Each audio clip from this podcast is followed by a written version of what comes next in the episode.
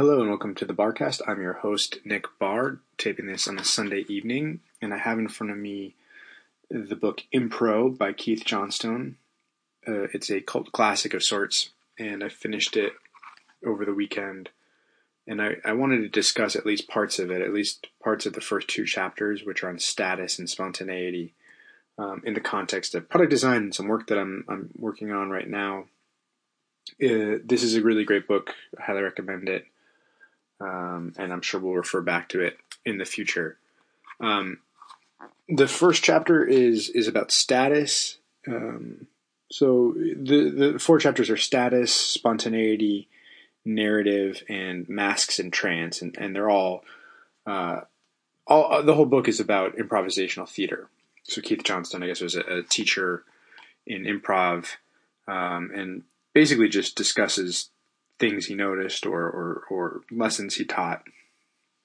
But this goes way beyond sort of the, the yes and uh, tricks that are sort of popular in improv, although it certainly does does mention them. But the the beginning of this book is really sort of a about as, as great as beginnings of books get. Uh, Johnstone comes to realization that really you can you can uh, dissect any conversation, and under the hood, pretty much every interaction is all about status. That's his claim, and it's a pretty compelling one. And so this is this is how he goes about making that claim. This is a, I'll, I'll read the first page. Status, the seesaw.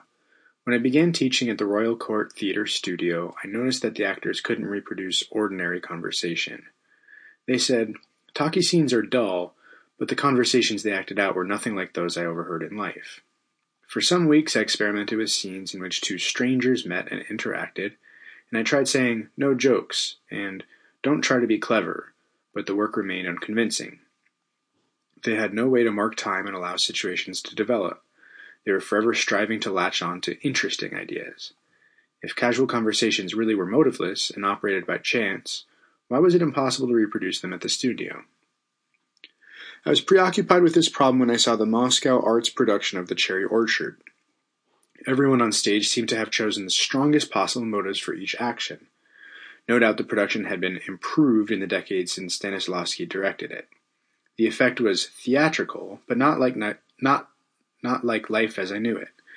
I asked myself for the first time, what were the weakest possible motives, the motives that the characters I was watching might really have had? When I returned to the studio, I set the first of my status exercises. Try to get your status just a little above or below your partner's, I said, and I insisted that the gap should be minimal. The actors seemed to know exactly what I meant, and the work was transformed. The scenes became authentic, and actors seemed marvelously observant. Suddenly we understood that every inflection and movement implies a status, and that no action is due to chance or really motiveless. It was hysterically funny, but at the same time very alarming. All our secret maneuverings were exposed. If someone asked a question, we didn't bother to answer it. We concentrated on why it had been asked. No one could make an innocuous remark without everyone instantly grasping what lay behind it. Normally we're forbidden to see status transactions except where there's a conflict. In reality, status transactions continue all the time. In the park, we'll notice the ducks squabbling, but not how carefully they keep their distances when they are not. And he goes on to uh, give a bunch of examples of this and, and, and provide some uh, exercises around status. And it's it's a really great chapter overall and a good hook into the book. The book gets headier and weirder as it continues, with the last chapter being masks and trance. And he uh, talks about his his. masks exercises or his mask exercises, which really involve the the actor being inhabited by a mask, uh, as if in a trance state, as if being possessed by a mask. And he draws many connections to voodoo rituals and uh, all sorts of funky stuff going on in Micronesia. So that's where he ends up. Um, but the first chapter is extremely accessible and, and compelling. I, I wanted to spend the majority of this conversation on the second chapter, which is around spontaneity, uh, because it, it most closely relates to the work that I'm interested in, I'm doing. Uh, you could swap out spontaneity for creativity here, or expression. The idea of becoming sort of a uninhibited expressor of ideas. So we're, we're not really talking about quality ideas. We're talking about quantity ideas. We're talking about sort of unblocking the flow of ideas. And Johnstone's claim is that we're in a bit of a crisis. That's not at all a new claim or, or a particularly interesting one, but he, he has some points to make about it that are worth discussing in detail. One of the things he thinks is the most toxic is that we believe that expression is self-expression. He goes on to say, we have an idea that art is self-expression, which historically is weird. An artist used to be seen as a medium through which something else operated. He was a servant of the god.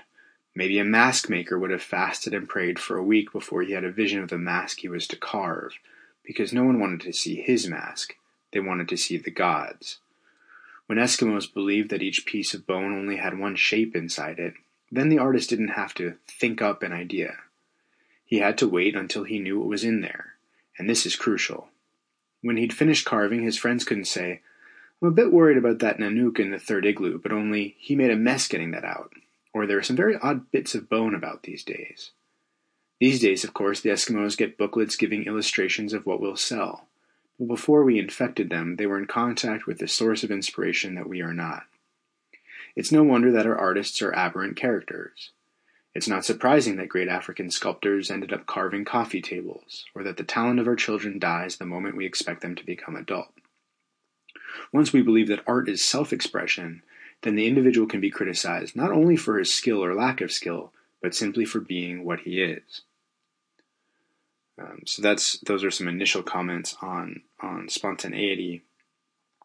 And uh, I, I do I do like that bit of semantic wrangling, which is oftentimes for for us, creativity and expression and self-expression are all interchangeable. And what we don't really talk about much is this uh, idea of being a medium, because we were godless. We don't we don't believe in deities anymore, and nor nor should we. But uh, with the abandonment of deities comes the abandonment of ourselves as vessels. Um, with, you know, maybe mind-body dualists could, could salvage that. But if you're a materialist, it's very hard to endorse any kind of model in which we act as we act as vessels for anything.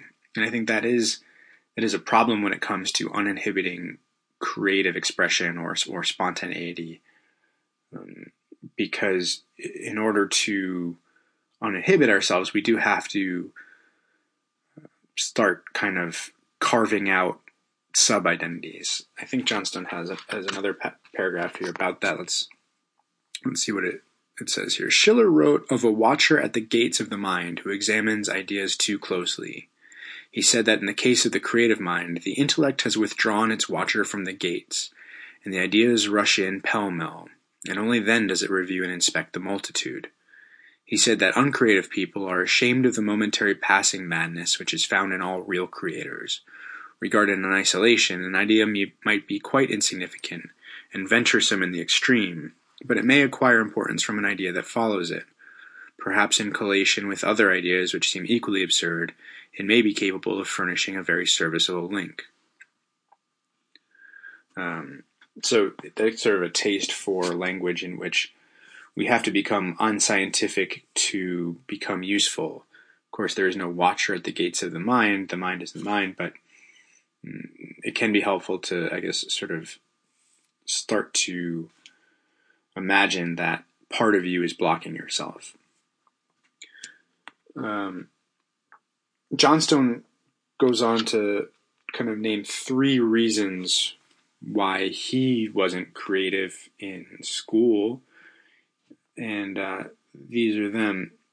At school, any spontaneous act was likely to get me into trouble. I learned never to act on impulse, and that whatever came into my mind first should be rejected in favor of better ideas. I learned that my imagination wasn't good enough.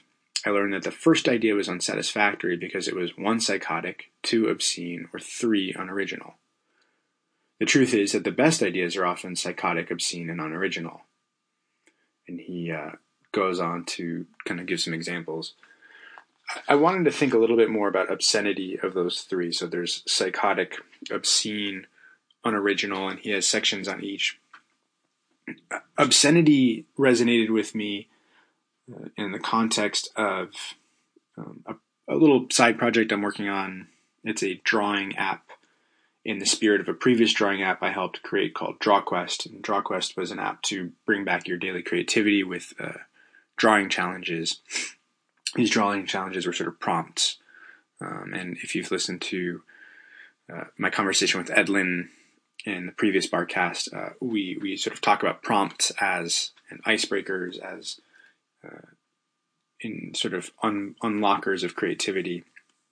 And so, you know, there's a lot of Uh, themes coming back in, in Impro, the book, but obscenity was interesting to me because we had this challenge in DrawQuest, and uh, there's even an early challenge in the app that I'm, I'm building on the side around when you tell someone to draw something, they'll almost inevitably draw, well, I shouldn't say almost inevitably.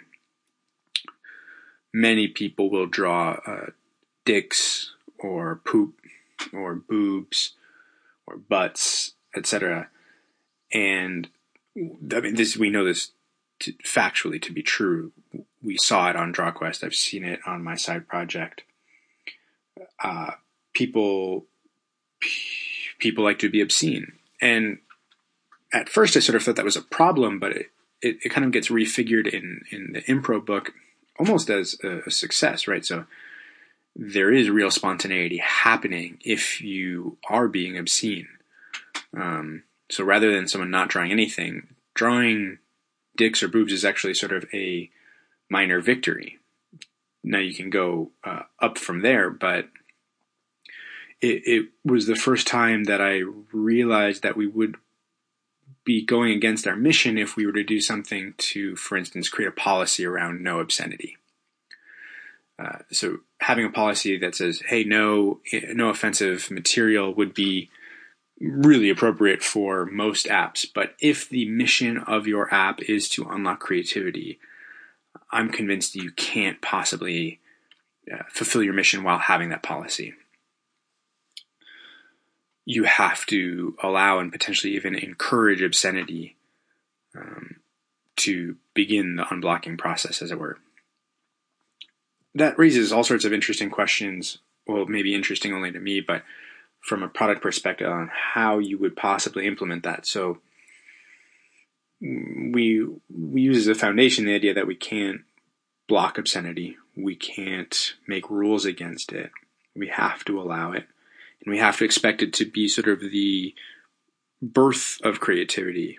Um, we have to actually celebrate it as much or maybe more than someone trying to draw, let's say, a, a tree or something a little bit more kind of contrived.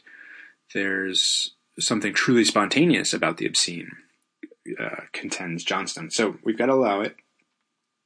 The problem is with these social apps, uh, a, a person's first-time experience might be seeing a feed full of dicks, and that's not great. So if your app is growing particularly fast, you have many people drawing for the first time, and they might be drawing obscene material. So one option, of course, is to show a curated feed, but that has its own set of, of issues uh, that we'll talk about a little bit more. But, you know, Johnson will, will go on to sort of talk about therapy and therapeutic behaviors, and for the most part, talks about improv in the scope of therapy, and, and there is a good section that I'll, I'll read from later about that. But so any kind of curation or, or rewarding process is anti-therapeutic, rather showing something simply in a reverse chronological feed is the sort of acceptance and non-judgment that we would we would want in, in a therapeutic interaction. So so let's say for now that we do require things to show from, you know, sort of just the newest stuff gets thrown into a feed.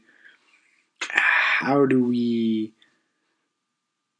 how do we reconcile this? How do we f- support and foster spontaneity among newly creative people while at the same time creating a inviting space for others? Because there will be many people who will, who will just simply leave the app if their first time experiencing it is seeing a bunch of dicks. And, and that's one of the things that, uh, you know, an, an improv session is different than a social network. An improv session might be ten people who are all known to each other. Um, the safe, is, the space is sort of declared safe, and work is done to make sure that it really is safe. Whereas a social network is, is pretty much the opposite of that. It is unbounded in size. People are largely anonymous, uh, et cetera, et cetera. So I, I think my my my hunch, and this could turn out to be wrong, my hunch is you take um, what's sometimes called the Hall of Mirrors approach. The Hall of Mirrors is a, a technique against spam in which spammers don't know that they've been blocked or blacklisted or whatever you want to call it. And the reason they don't know it is because they can continue to post and see each other's posts. The problem is they're put in sort of a, a, a purgatory or a Hall of Mirrors where they only see other spammers' posts. And so they're sort of engaging with each other and trolling each other and doing whatever spammers do, but they're doing it in this uh, dungeon of spam. Um, so of course, eventually they'll figure it out, but it might take them uh, a while. Whereas once you get blocked, you can spin up a new account immediately. So I wonder if there isn't a sort of Hall of Mirrors to build for the, the nascent, uh, creator, the person who's still sort of in their infancy, um, in which we can allow and encourage and support their their first baby steps while at the same time not exposing them to a larger audience. And and this could very well mean like lying to the user. So for instance, their first three drawings might all be invisible, and we might fake some engagement stats. Um, tell them that it got twenty hearts and five plays or whatever, although we'll we'll talk more about what kind of engagement makes sense in, in an app like this. Um We might we might make that explicit. We might say, "Hey, you're in practice mode," but uh, I don't know. Um, I don't know if that would that would meet the criterion. I think I might be someone who, as soon as I leave practice mode, I, I'll be sure to draw a dick. Um, we might do a little bit of logic to analyze the drawing. I'm not talking about any kind of fancy Uh, deep learning algorithm, although sure, why not? We, we could certainly analyze it, and if we think there's a ninety-five percent chance of, that it's a dick, we might put it in the Hall of Mirrors and fake engagement around it. But we also might simply look at like how big the drawing is, how many strokes it has, and if it's one or two strokes, um, we might not expose that to to a larger audience. I have no qualms about lying to people about whether their work is being seen or not seen. I, I would imagine that that's like a controversial perspective, but, um, you know, I think in this case, it's totally justifiable. So there was sort of a quick tangent on, on spontaneity. Um, I guess we'll, we'll, we'll continue on, um, and see if we have any more ideas. Being sleepy, but it's only it's eight thirty, so this is a West Coast problem, getting sleepy at eight thirty. Um, so let's let's read a little bit more of Johnstone and talk about what he says about obscenity, and then I want to read a footnote that I thought was very interesting. Let's see, where are we? Okay. So uh, this is the chapter on obscenity. I find many things obscene in the sense of repulsive or shocking. I find the use of film from real massacres in the titles of t- TV shows pretty nasty. I find the way people take pills and smoke cigarettes and generally screw themselves up rather awful. The way parents and teachers often treat children nauseates me. Most people think of obscene things as sexual, like pubic hair, obscene language, but I'm more shocked by modern cities, by the carcinogens in the air and in the food, by the ever-increasing volume of radioactive materials in the environment. In the first seven months of nineteen seventy-five, the cancer rate in America seems to have jumped by five point two percent, but few noticed. The information didn't have news value. Most people's idea of what is or isn't obscene varies. In some cultures, certain times are set aside when the normal values are reversed. The Lord of Misrule, Zuni clowning, many carnivals, and something similar happens even in this culture, or so I'm told, at office parties, for example. People's tolerance of obscenity varies according to the group they're with, or the particular circumstances. People can laugh at jokes told at a party that they wouldn't find funny on a more formal occasion. It seems unfortunate to me that the classroom is often considered a formal area in this sense. The first school I taught at had one woman teacher. When she went out shopping at lunchtime, the men pulled their chairs around and told dirty stories nonstop.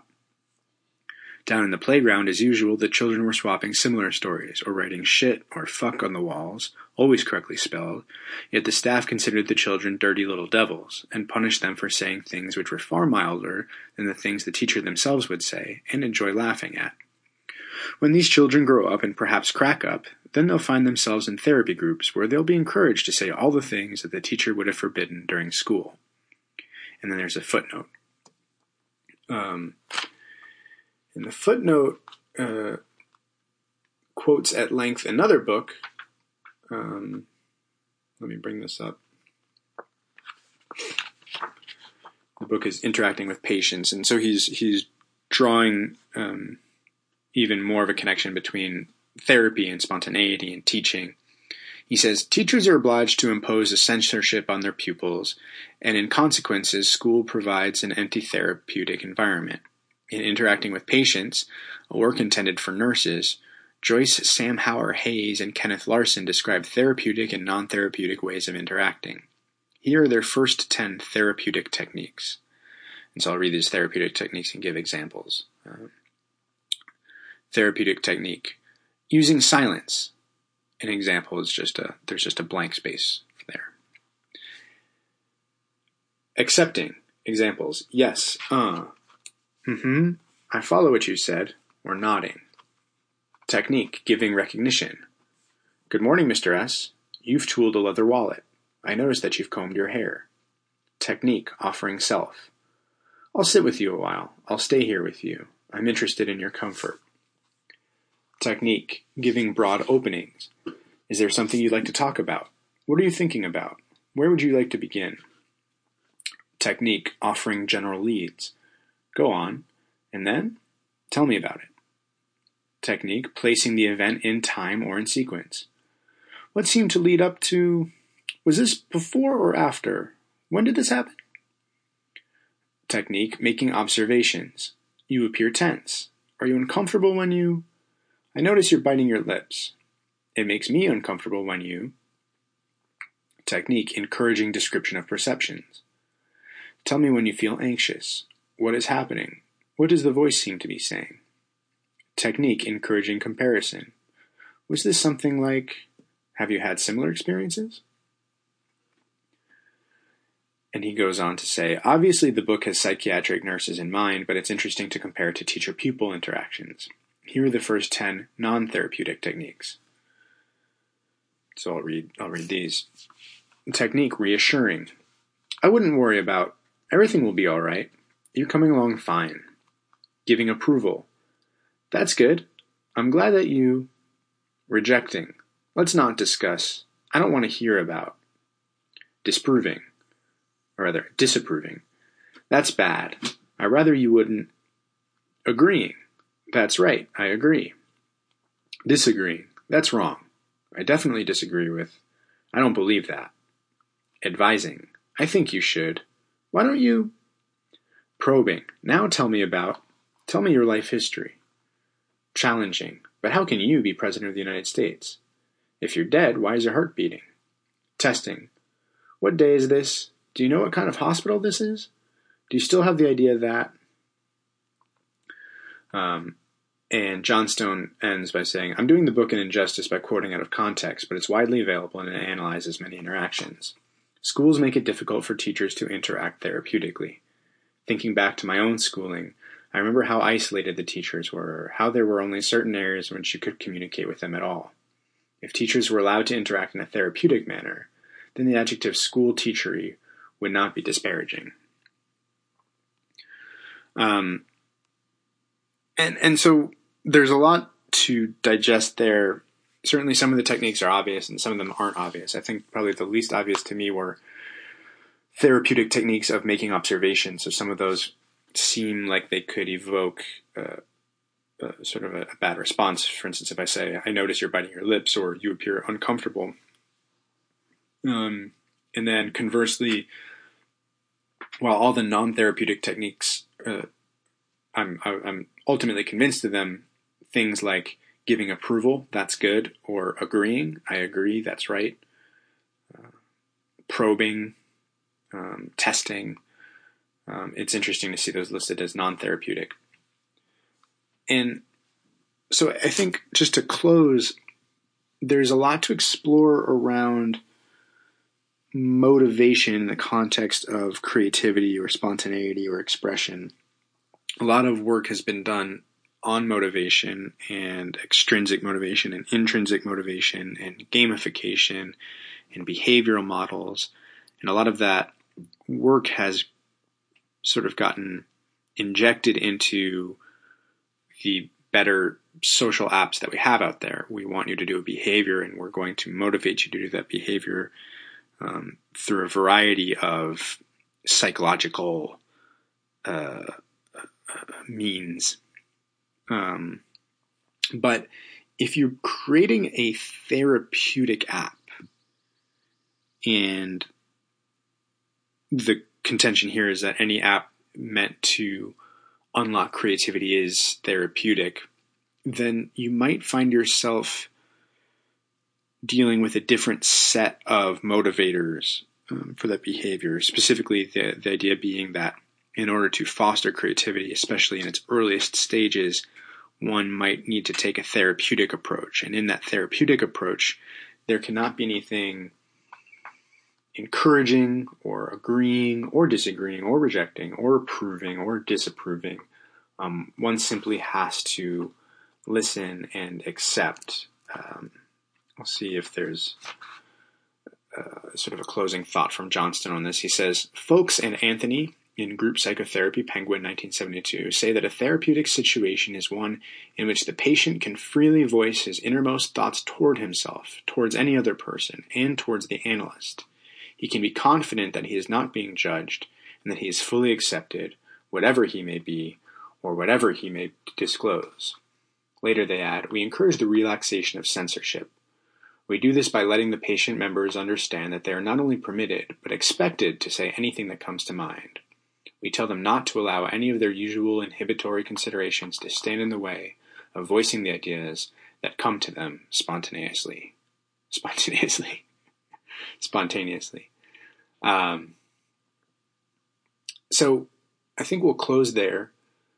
Um, and I invite you to think about how one might create spontaneous situations in a social app, how one might try to create those safe spaces for creativity in what is fundamentally an unsafe space. Uh, that is to say, the social media landscape. See you next time.